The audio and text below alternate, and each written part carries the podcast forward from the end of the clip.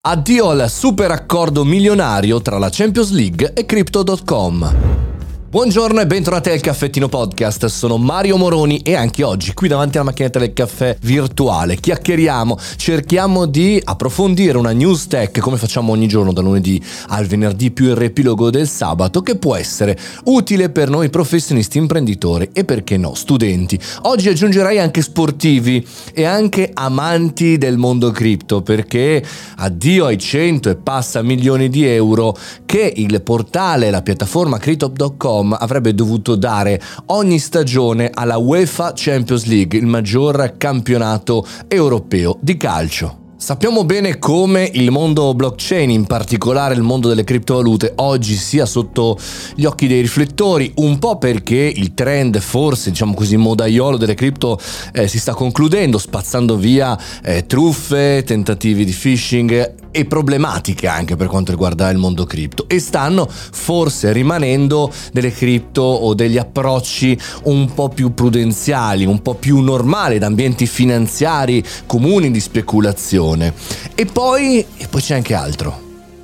L'accordo sembrerebbe essere saltato per le regole europee diverse, anche più, diciamo così, ehm, variegate, no? Cioè dell'Italia è diversa la regolamentazione per le impostazioni finanziarie rispetto alla Francia e quindi chiaramente le norme eh, sempre più stringenti, del, de, per fortuna io aggiungerei in Europa, hanno fatto sì che appunto Crypto.com eh, cancellasse quello che era ormai un accordo vicinissimo di 495 5 milioni in totale eh, di euro per, per l'UEFA. Ci sono tanti casi in cui società del mondo eh, cripto stanno cercando di entrare nel mondo sportivo, in particolare nel mondo calcio. In Italia, internazionale, l'Inter ha avuto fondamentalmente, o ha, adesso non so ancora se è già cessato o meno, Digital Beats, però che ha eh, problemi per quanto riguarda la sponsorizzazione, tant'è che non arrivano i quattrini della sponsorizzazione dell'Inter. Insomma, è un ambiente variegato e abbastanza complicato.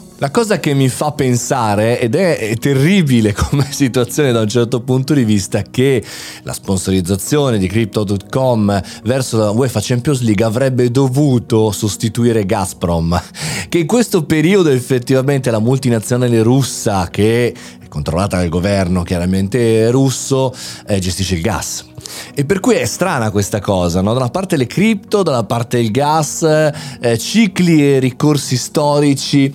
Insomma, mi sembra, eh, non, non, non, la dico male, anzi la dico male, dalla padella alla braccia e dalla braccia alla padella. Cioè, è un, e non si capisce come mai, no? Non si può avere, non so, un, uno sponsor normale, che so, un beverage, un, un qualsiasi altra cosa. Beh, insomma c'è tanto ancora da approfondire sul mondo cripto, non va demonizzato anche se lo attacco spessissimo e dall'altra parte bisogna anche capire il valore dei quattrini. Fatemi sapere cosa ne pensate, meglio il gas o meglio le cripto?